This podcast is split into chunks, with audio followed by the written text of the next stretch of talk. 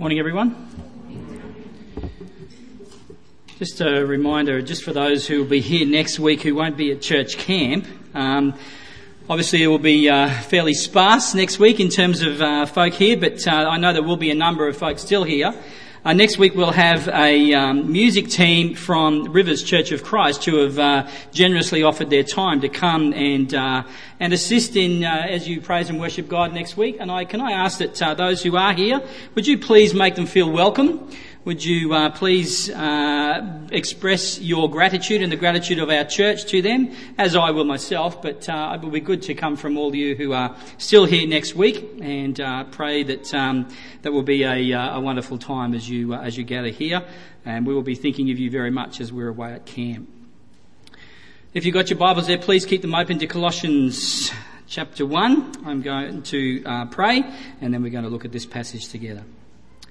Father, this morning as we continue on in this series of uh, the purpose of uh, the North Pine Baptist Church, why we exist, what we're meant to be about for you, Lord, we ask that you would uh, indeed just uh, bless our time together now.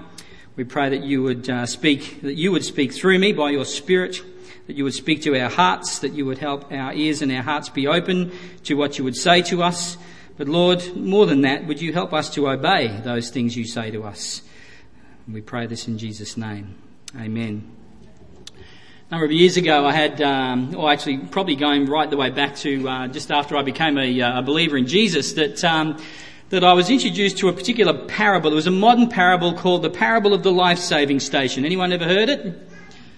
Oh, a couple of people. All right. Well, essentially, this modern parable basically describes the story of a group of people who lived near this rugged piece of coastline, and uh, and around that particular area there was a lot of ships that, that would often get into trouble, and people would uh, they would start to sink, and people would be uh, would be there drowning in the ocean, and so these these people would go out there in their lifeboats, and they would rescue these people from from drowning, and, and bring them to the shore and take care of them and look after them. Well, after a while, there was uh, a number of people who sort of got uh, word of what these people were doing and thought it such a, a, really admirable thing to be a part of that they wanted to go along and be uh, a part of the uh, a part of that group as well. And so they built a little life-saving station there on the beach, and uh, and they sort of started to uh, to help in these activities of rescuing these people when when these people were in distress. Well, as time went on, they sort of thought, well, you know, we can sort of probably build a, a, a bit of a nicer building and we can, you know, sort of have some better uh, kind of facilities and that sort of things here. So they invested in some, uh, some better equipment and some, uh, you know, some lovely, uh, you know, some lovely new boats and things like that. They conducted surf boat drills and training, and uh, they had surf carnivals to sort of see who was going to be the best at, uh, at, at, at, rescuing people. They even opened up a great restaurant so that members could, you know, in, in the uh, life-saving station, so members could, you know, be well fed and, and be comfortable there. But generally, uh, what happened over time is that uh, as time went on, and they sort of, you know, had all these wonderful things to enjoy themselves. They they gradually lost focus of what their initial purpose was all about. Instead, they sort of began to be more concerned about their own activities and who they let in rather than who, you know, rather than, you know, who they were actually there for in the first place. They wanted to make things more comfortable for themselves. Eventually, even though they still had a few of their number going out and rescuing souls who were perishing, the vast majority grew indifferent to their original purpose and more and more sailors drowned. Hmm. Interesting little parable, isn't it? What that parable is meant to convey, if you hadn't picked up on the message, is that as the church, that is the worldwide church in general, those who belong to the body of Jesus Christ, we should be in the business of helping to save souls. People who are going to a Christless eternity. Instead, though, there's an argument to be made that uh, we've become more focused on the things that make us feel more good about ourselves and in general, we've lost sight of the original mission. Yes, we're happy to go by the name Christian, to call ourselves disciples of Jesus, to attend church and Bible studies and things like that. But are we really doing what Jesus has called us to do as his followers? Are we really about the essential business that Jesus first had in mind where he called his disciples back there in the first century to follow him and has called disciples ever since then to follow him. I want to point out to us this morning is this. The message we're going to be focusing on is this that genuine disciples of Jesus Christ are also disciple makers. That's what we're called to be disciple makers. Disciples who indeed disciple others. And if we have no desire in our hearts to be disciple makers, you know, that is to, to actively seek to, to, to participate in this particular activity as members of the body of Christ, then the question needs to be asked, are we truly disciples of Jesus Christ? Are we genuine disciples of Jesus?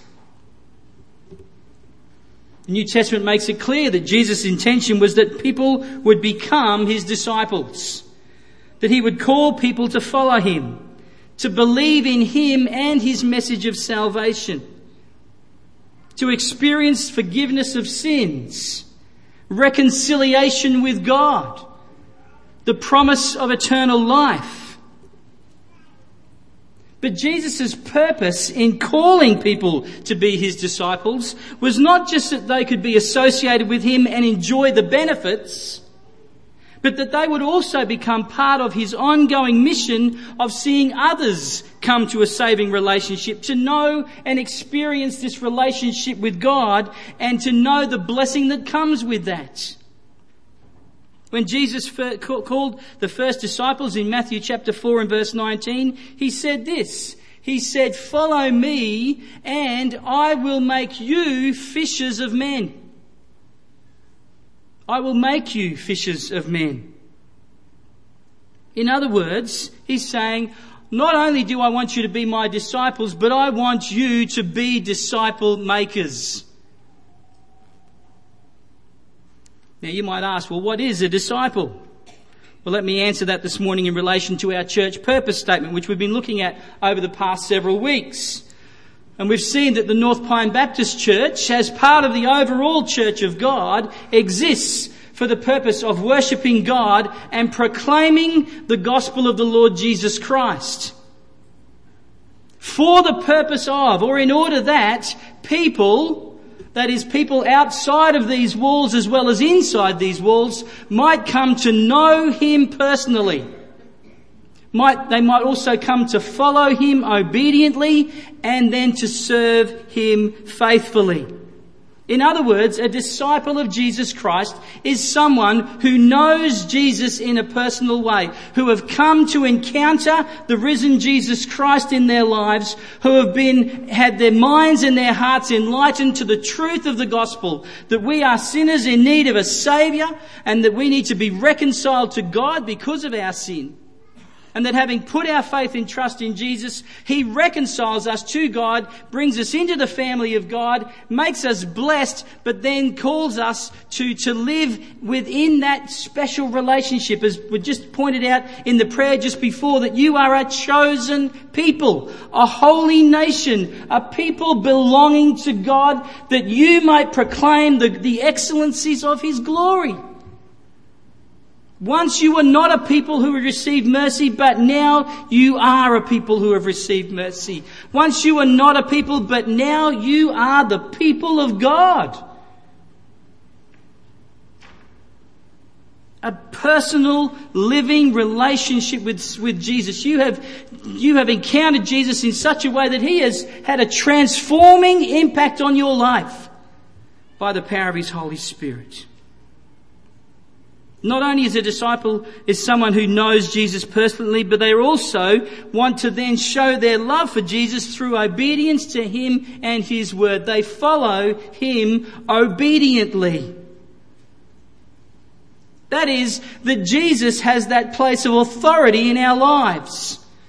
That when we read the Bible and when Jesus gives us these commands in His Bible, it's not up for us to then say, hmm, well, well, really, should I really follow this?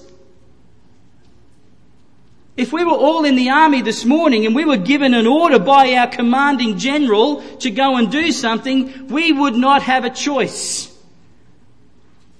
It would be, yes, sir. And we would do it. Jesus is our Saviour. He is the King of Kings and the Lord of Lords. And as such, He is the one with all authority, as we saw in Matthew's Gospel at the end where He says, all authority in heaven and earth is mine. Therefore, with that authority, Jesus says, I'm sending you to go and make disciples. We are to serve Him, we are to, to follow Him obediently. And that, you know, coupled with that is the willingness then to serve Jesus faithfully. That our heart's desire is to want to serve the one whom we love, whom we desire. We, we sang a song this morning, Psalm 62. So you are our desire and our great reward. We sang those songs. Nearly every voice in this place this morning, every mouth in this place sang those words, You are my desire, you are my great reward. Are we just singing those words just for the sake of singing them, or do we really mean that from our hearts this morning? Is Jesus indeed our greatest desire today? Do we see him as our great reward this morning? A disciple of Jesus is someone who knows him personally, follows him obediently, and serves him faithfully. So as we think about this call on our lives as disciples of Jesus, I want to look this morning at the, uh, at the example of the apostle Paul, who helps us to discover some principles of what it means to be not just a disciple, but a disciple maker. And we find this in this passage this morning read to us from 1 Colossians, uh, in Colossians chapter 1 verses 24 to 29. And the first point is this, that disciple makers are joyfully willing to suffer for the cause of making disciples. Verse 24, Paul says, Now I rejoice in my sufferings for your sake. And in my flesh I am filling up what is lacking in Christ's afflictions for the sake of his body, that is the church. Paul says he rejoices in his sufferings for your sake, for the sake of the believers, for the sake of the church, for the sake of those who will come to know Jesus Christ in this personal way. Paul suffered much for Christ in his church. You've only got to look at a passage like 2 Corinthians chapter 11, where Paul, you know, goes on and, and he lists all of these things which, which he suffered in the name of Jesus Christ. He labored to the point of exhaustion. He endured imprisonments, beatings, stonings, floggings to within an inch of his life. He endured shipwrecks and all kinds of dangers. He went without sleep. He went without food. He went without water. He endured extreme cold and exposure and daily he bore the anxiety of all the churches. That's what Paul was willing to suffer for Christ and for his church. Here in verse 24 he says that in his flesh or in his body he's filling up what is lacking in Christ's afflictions for the sake of Christ's body, the church. Now as you read that statement you think, hang on a minute, that doesn't sound right. Surely there was nothing lacking in Christ's afflictions for his church, was there? Well no, there wasn't. So what on earth is Paul saying here in this passage, in this verse? What Paul is trying to say is that in his own suffering, in his suffering in his body, he's actually filling up the affliction that was intended for Christ. That if Christ was still there at that particular point in time, a physical person on earth, then people would continue to, to afflict him and pour out their wrath and their vengeance and their opposition towards Christ.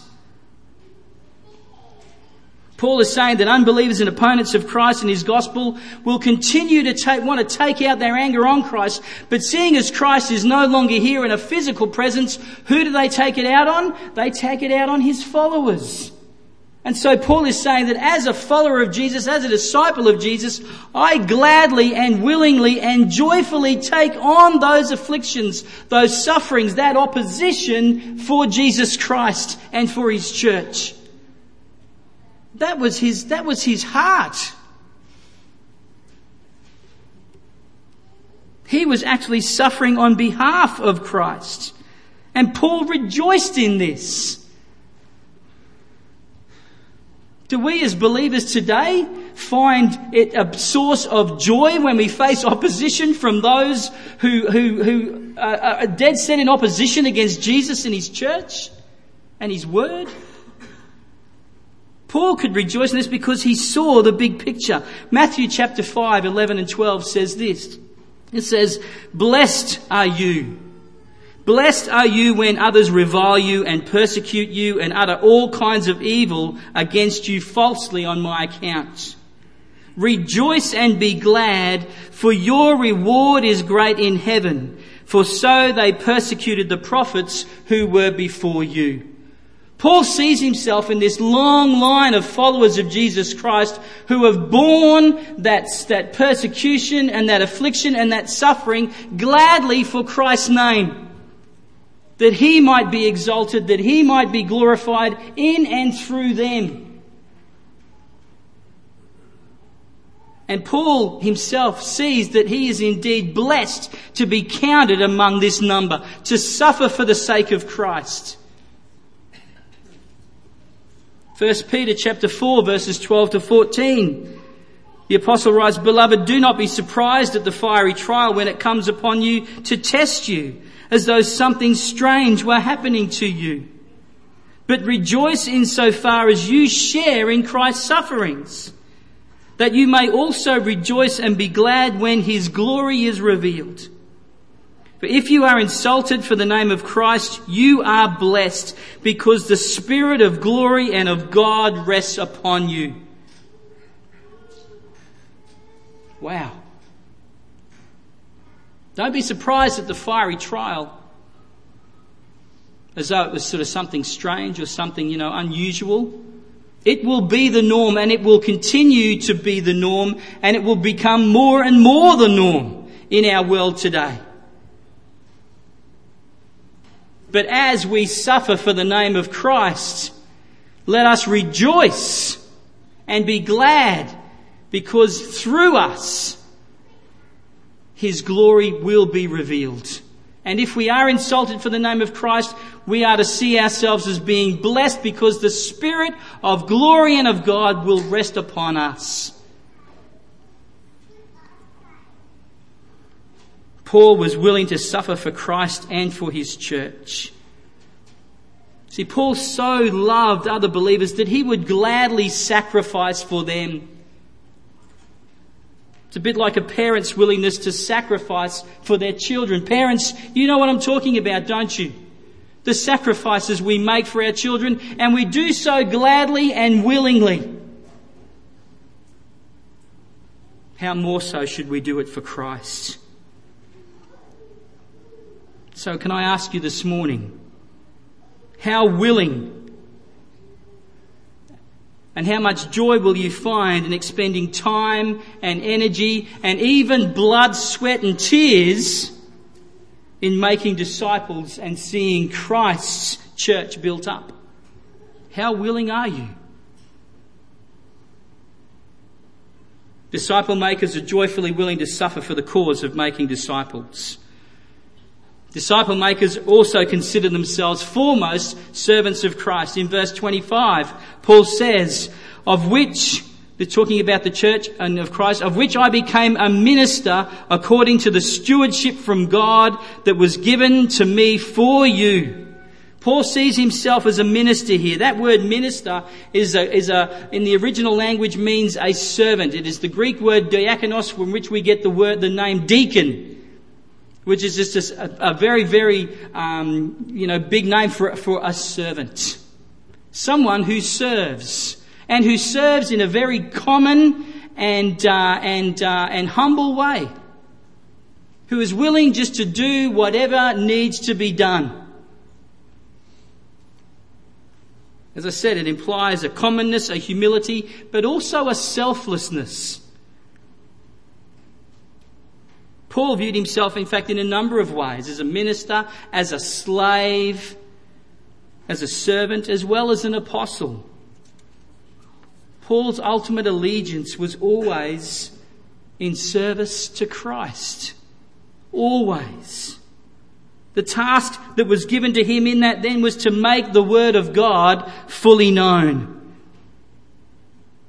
He said, I became a minister according to the stewardship from God that was given to me for you to make the word of God fully known, the mystery hidden for ages and generations, but which has now been revealed to his saints, to all those who have come to a saving faith in him. By the Spirit of God, it has been revealed this mystery that Christ now lives in you through his Spirit. Christ in you, the hope of glory, he says. What Paul is saying here is that the message that, that, of salvation is found in no one else but Jesus Christ. Look in verse 28, he says, Him. It is Him that we proclaim. Nothing else, no one else, just Christ. It is Him we proclaim. Paul talks about this in 2 Corinthians 5 where he says, From now on therefore we regard no one according to the flesh. Even though we once regarded Christ according to the flesh, we regard him thus no longer. He says, therefore if anyone is in Christ, he is a new creation. The old has passed away. Behold, the new has come. He's talking about this new, this new life that is ours in Jesus Christ through coming to, to a saving faith in him. And then he goes on to say that all this is from God who through Christ has reconciled us to himself. Christ has reconciled us to himself through his sacrifice, through his willingness to give everything he had, his life, he would give for each and every one of us in order that we might be reconciled to God. And then he go, Paul goes on to say, and in that he says, he then has given us this ministry of reconciliation. That is, in Christ, God was reconciling the world to himself, not counting their trespasses against them and entrusting to us, sorry, not counting their trespasses against them, but entrusting to us this message of reconciliation. He says, therefore, we are ambassadors for Christ. That through us, God is making His appeal. And so we go out there with this message, imploring people on behalf of Christ that they would be reconciled to God. We see an example of what it means to make this word of God fully known in 2 Timothy chapter 4 and verse 1. Let me go back there for a second.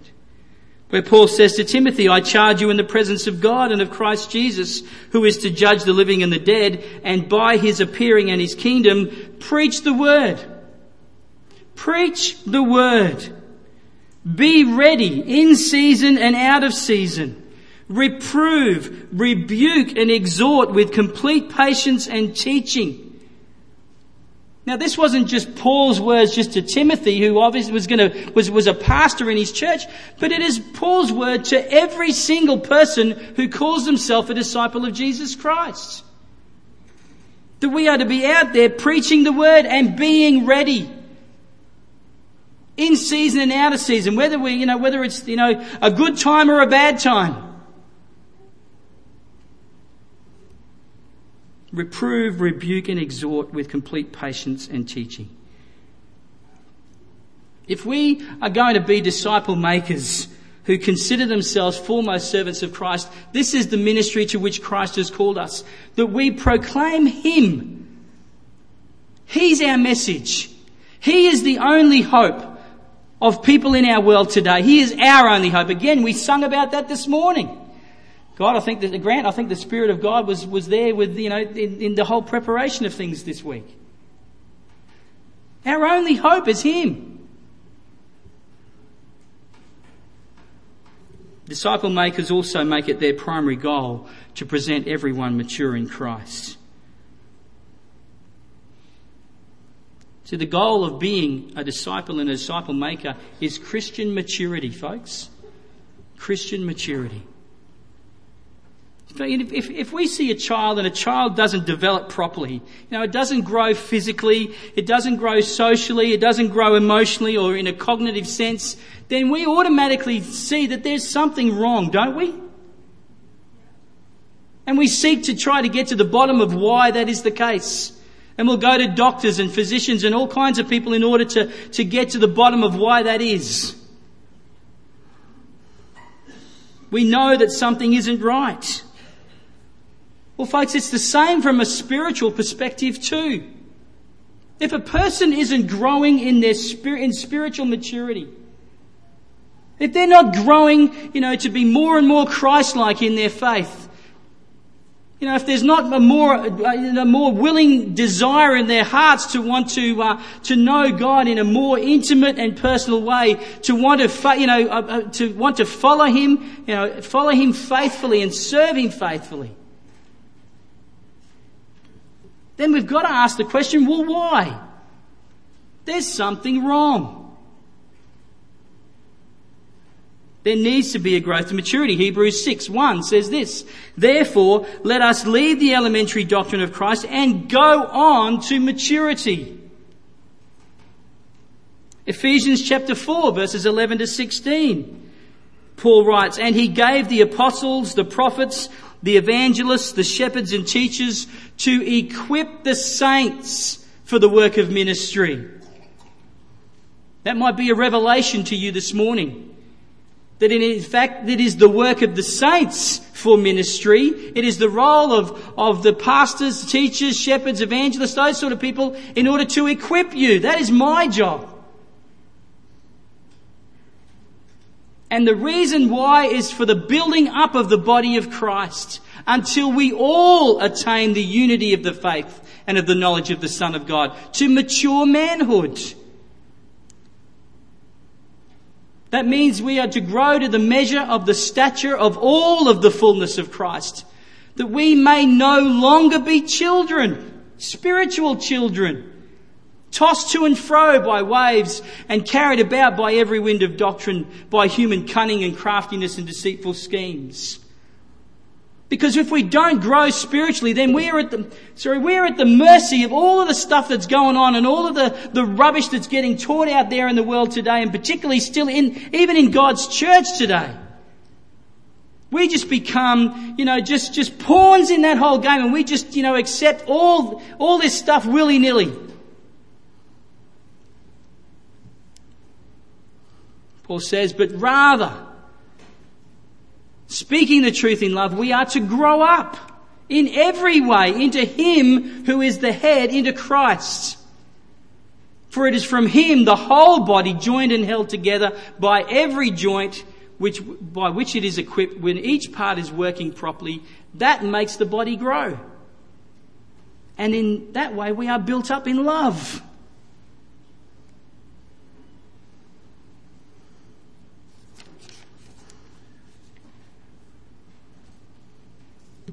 You see what's, what Paul is writing there in that passage? Just in those half a dozen verses there, he makes so clear what we as the church are meant to be about. That each and every one of us, God placed us in the body of Christ so that we could be made spiritually mature by the interactions that take place within the body as each part uses, as each person uses their gifts and their abilities and their talents that God has given them, as we interact with each other, as we serve together, then God uses that to build us all up. You wonder why we get up here sometimes on a Sunday at announcements and we say, we need people to do this. We need people to serve in this ministry or that ministry or, it's not because we just like running ministries here at the church, folks. It's because we want to see God's kingdom expanded and we want to see each and every person in this church grow to a spiritual maturity in Christ. So serving is not just for the church's benefit, it's for your benefit.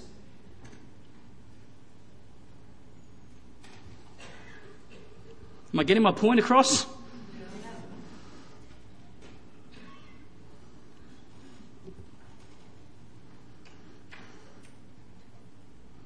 The work of the saints is to build up the body of Christ in order that we all may attain spiritual maturity. That is Christ's goal for us that we all grow in maturity, in spiritual maturity, becoming more and more Christ-like. And like I says, it only occurs in the context of being part of the body of Christ. And that's why it's so important that we continually and regularly fellowship together. When a Christian isolates themselves from the church, that is wrong.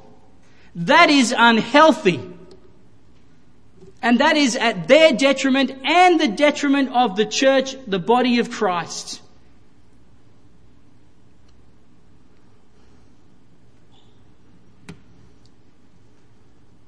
Now, this accomplishing the goal of spiritual maturity, in that goal or in, in trying to accomplish that goal, we are to use every means possible.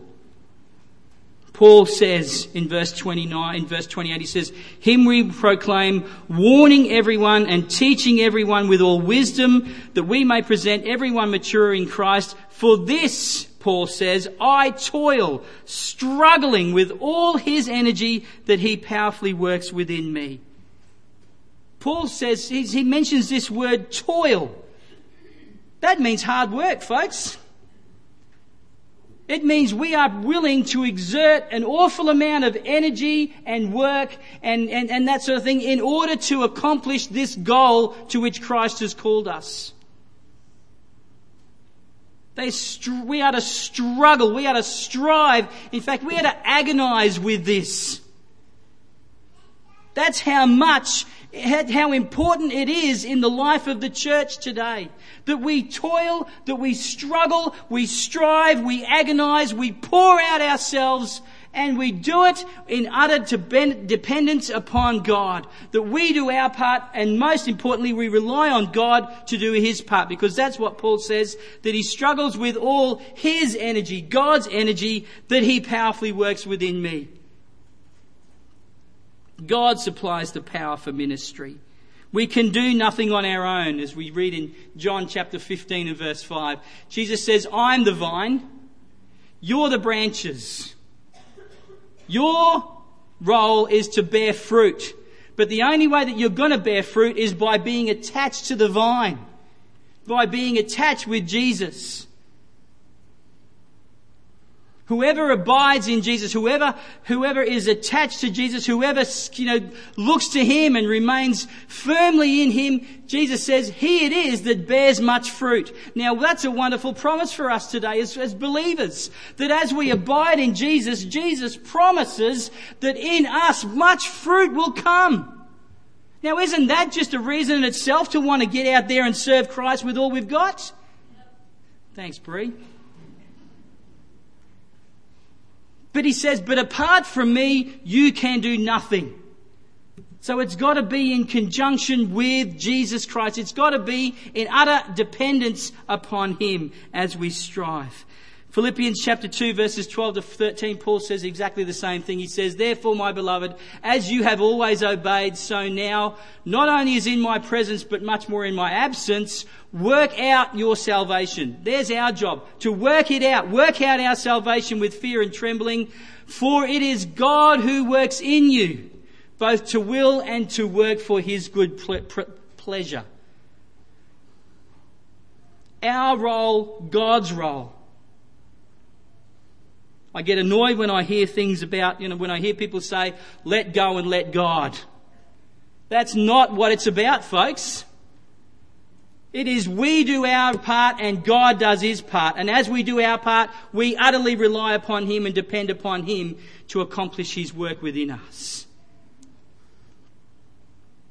Our ministry for God in being disciples and making disciples is always a partnership.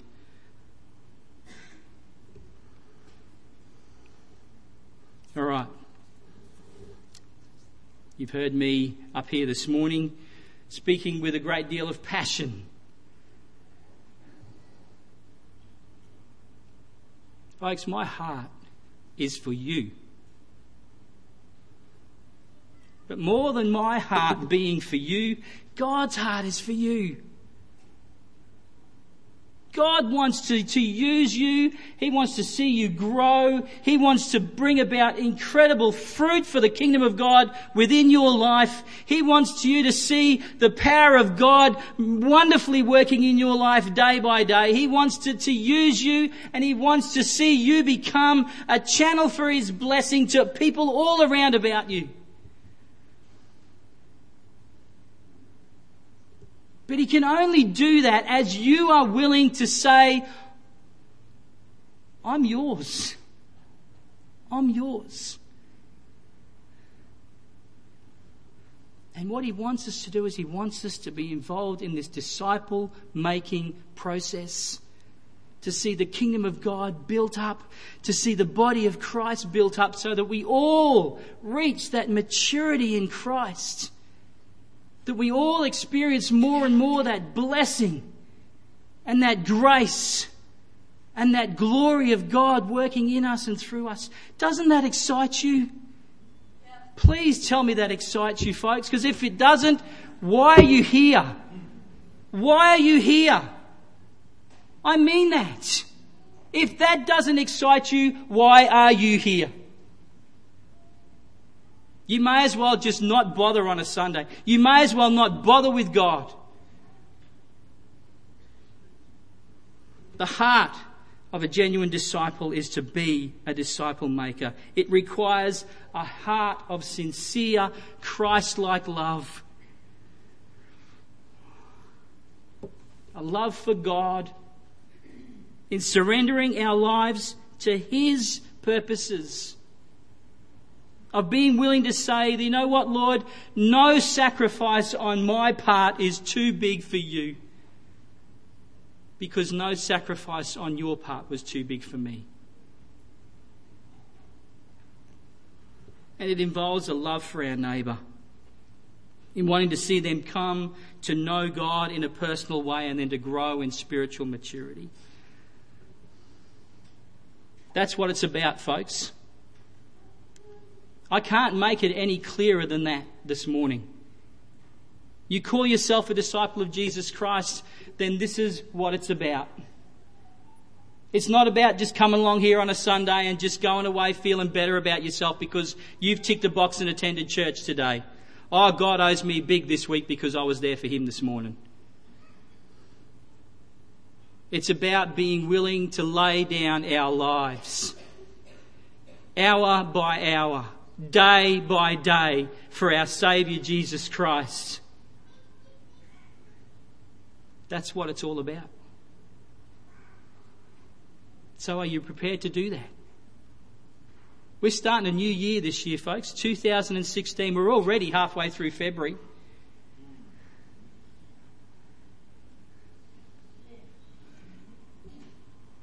What are you going to do to serve God this year? What willing and joyful sacrifice are you prepared to make for Him in order that His purposes might be accomplished in this world today? Are you prepared to say that, my Lord, no sacrifice is too big? If you are, we're going to sing a song in a minute. It's a beautiful hymn. Grant, you want to bring the team up? And if you're prepared to do that this morning, if you're prepared to come to God and say, you know what, Lord, I am willing this year, I am now, this is going to be my commitment to you today. I am going to lay it, I'm going to say to you, Lord, I want to lay down my life for you that you might use me for your glory this year. That I might be committed to growing in spiritual maturity, not just as an individual, but together corporately as God's church here in this place. If you're willing to do that, I want you to come and stand down the front this morning. I want you to make a public declaration before God's people and before God this morning that you're ready to do that. That you're ready to say, my God, I am prepared to do what you want to do and go, uh, to do what you want me to do and go where you want me to go. To be the person that you want me to be. Because it is in that that we will find blessing, folks. It is only in that that we will find blessing in this world. Let's pray.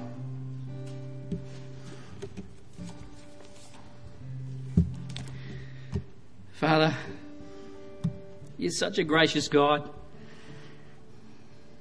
You're such a gracious God. You're so patient with us. You're so faithful to us even when we are not faithful to you.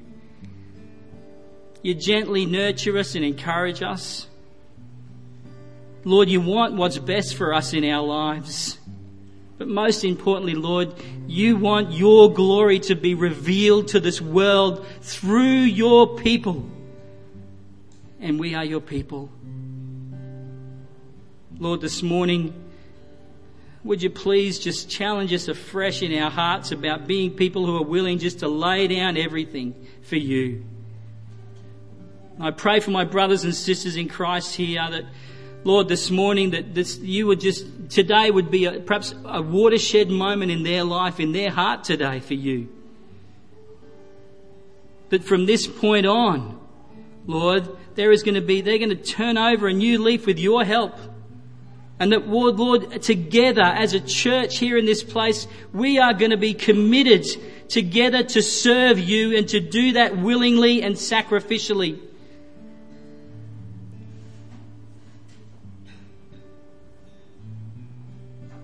Pray, Lord, that, uh, that you might, through your Spirit,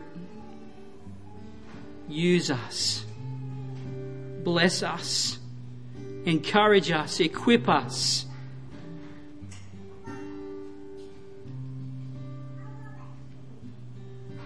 Lord, that your glory might be known, that, that we may proclaim the excellencies of Jesus Christ, who called us out of darkness and into his wonderful light. Lord, if that, folks, if that's your prayer this morning, I invite you to come forward now. Come forward. Allow God to do that work in your heart that He wants you to do today. Thanks, guys.